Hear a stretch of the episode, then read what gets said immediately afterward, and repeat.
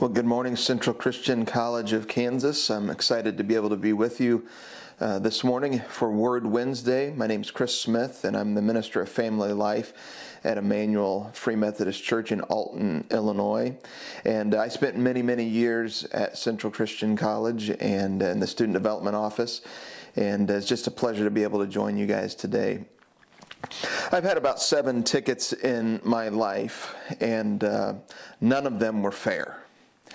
One ticket stands out more than others during the beginning of the school year there at Central.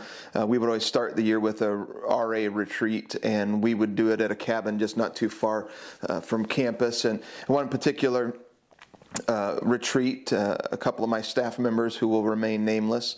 Uh, one of them forgot the milk for the breakfast that we were supposed to be making at that time, and the other forgot to buy some material that we were going to use for an activity that we're going to do right after breakfast. So I, rather frustrated, um, got into the car and headed back to campus and uh, arrived at Stoll Hall, and the person who was supposed to be giving me the milk uh, wasn't there. And I, I pounded on the door and, and tried to make a phone call. I couldn't get a hold of anybody, of course, and, and they didn't come there. And I was just really really flustered and so i decided you know what i'm going to do is i'm going to i'm going to head to walmart i'm going to get the materials that i was supposed to uh, have for the the retreat uh, activity that we're going to do in a few moments. And so I was heading out towards Walmart and I was driving just by the, the baseball diamond there and uh, the, a train comes across the tracks. And I'm just, I'm so f- just flustered by the fact that you know I'm, I'm, running behind and I couldn't get that milk and now I can't get to Walmart. And then I get a phone call that the milk is there it's ready. So I,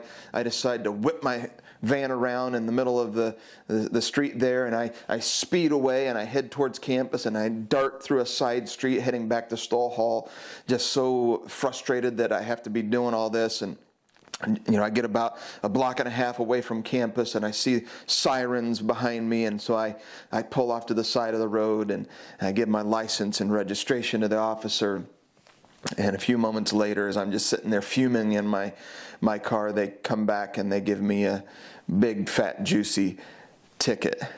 What's worse is the officer didn't even bother to wish me a happy birthday. So I head back to campus after collecting all the things that I was supposed to get, and as I'm as I'm heading back to um, the retreat center, trying to think of all the creative ways that I might be able to fire my entire staff, I just say to myself with a shrunken shoulder, "It's just not fair." One of the phrases that cemented itself in my family is the simple phrase, Life's not fair, get over it. Maybe you've heard that some in your family too. Parents are good about that. But some situations just seem really, really unfair, don't they? Um, much, much harder to deal with than others can be things like tickets. You get so frustrated by those things. But there are lots of things in life that get pretty frustrating. You work so hard and maybe you don't end up with the promotion. That seems unfair. You spend extra hours at practice just working yourself to death, it seems like, and somebody else who barely breaks a sweat ends up with more playing time and you sit on the bench and you think to yourself, it's just not fair. Someone else always gets the guy. It's just not fair. You study for hours while your roommate stays up all night playing video games and somehow they get the A and you get the C. It's just not fair. Well, I want to stick with the theme of the day, uh, Word Wednesday, and I want to get into God's Word. And, and, and one of the stories in Scripture that I think is one of the most misrepresented stories in all of Scripture, especially to children, is the story of Jonah. Uh, some of you may have heard the story of Jonah. In fact, I would guess that many of you at least have heard parts of it. But I want to talk about the story of Jonah. And so the text that we're going to read from requires a little bit of, of context. So let me kind of build up to where we're going to be reading from Jonah chapter 3, verse 10 through chapter 4, verse 11 here in just a moment. So let me fill in some gaps for you. Um, Nineveh is the capital city of Assyria, and it's rich, it's powerful, it's a place to be feared. The Assyrians began their conquest of the northern kingdom of Israel around 740 BC, and 18 years later, um, the capital city of the northern kingdom in 722, the capital city of the northern kingdom was overtaken by the Assyrians, and the Israelites were carried off and exiled to Assyria. One historian writes it this way The Assyrians took the indigenous people, moved them someplace else, and brought others in to take their place.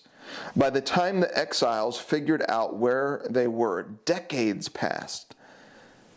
They assimilated into their new culture. Now, read between the lines. They assimilated into their new culture, which means they had to forego and abandon their culture and their heritage. And they didn't have the ability or the means to revolt. Now, Jonah was a prophet of God. Now, we sometimes um, attribute some mystical powers to uh, prophets. Um, what a prophet really is, though, is someone who delivers God's message.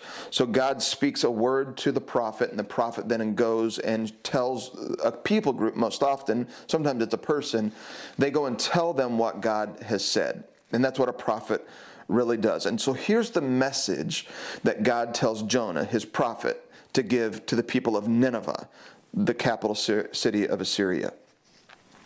Jonah 1 1 says, Go to the great city of Nineveh and preach against it, because its wickedness has come up before me. But here's what happened Jonah rejected God's plan and goes 500 miles in the opposite direction to a city called Tarshish instead. Um, the Bible says that, that he books passage on this boat and goes the opposite direction. But here's why. And, and, we don't talk about this a lot, especially when it comes to little kids. We don't talk about the reason why he rejects the message of God and goes in the opposite direction. It's a very simple reason why he chooses to do it. He hates the people of Nineveh. He hates the people of Nineveh because of what they've done to his people, the Israelites. And so he refuses to go. And, and there's the, the, the, primary reason is that he hates them. The Assyrians exiled the Israelites, and Jonah hates them for it.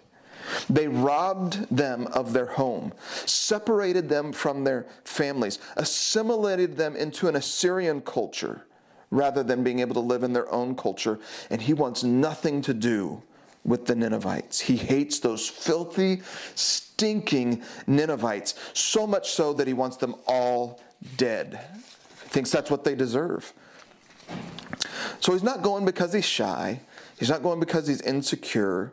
He's not going because he doesn't want to be inconvenienced. He's rejecting God's plan because he wants them to die.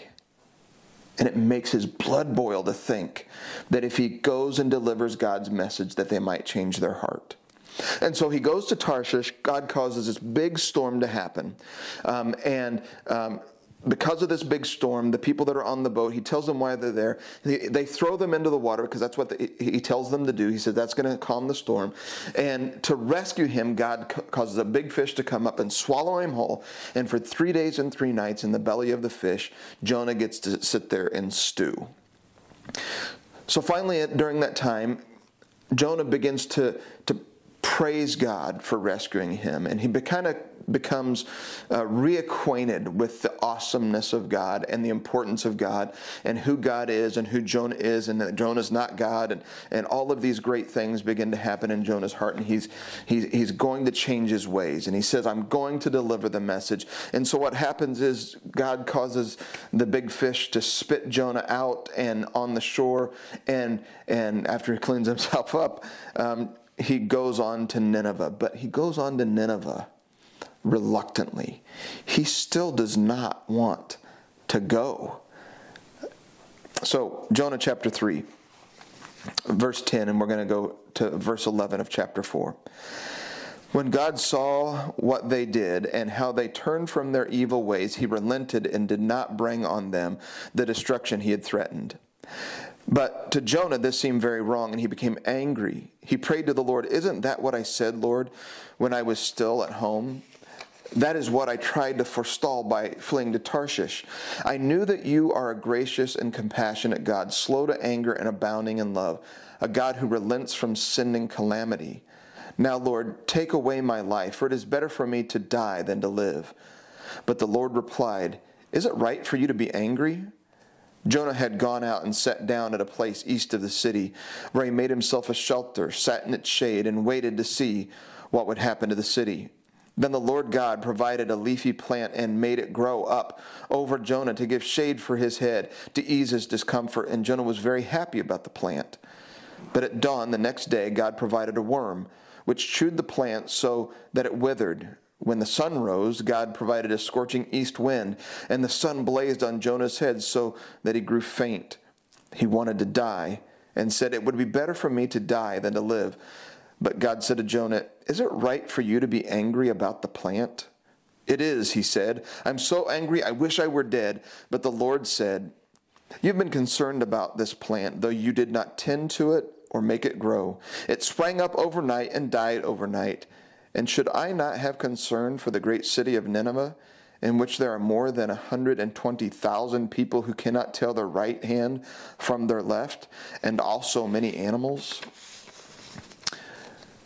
So for, for Jonah, he travels back 500 miles with God's message.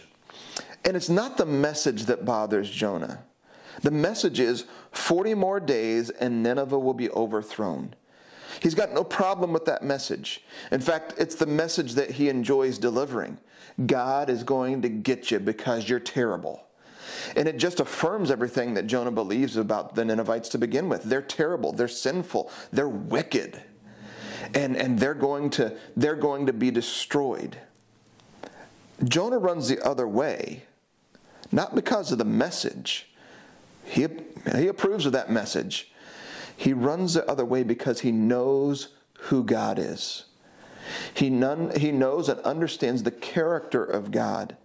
This is what Jonah's word says God is gracious compassionate, slow to anger, and abounding in love. He relents from sending calamity. And Jonah knows this, and he's frustrated by it. Why is he frustrated? Because he's afraid, he anticipates that if he goes and delivers this message to the wicked people of Nineveh, what's going to happen is they're going to change their heart. And God, because he's a gracious God, because he's abounding in love, because he relents from sending calamity, because he's slow to anger, because he's compassionate, he's going to relent He's going to forgive them.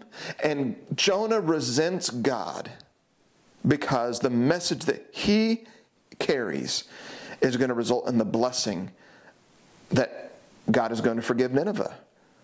And he's furious about that. It's just not fair.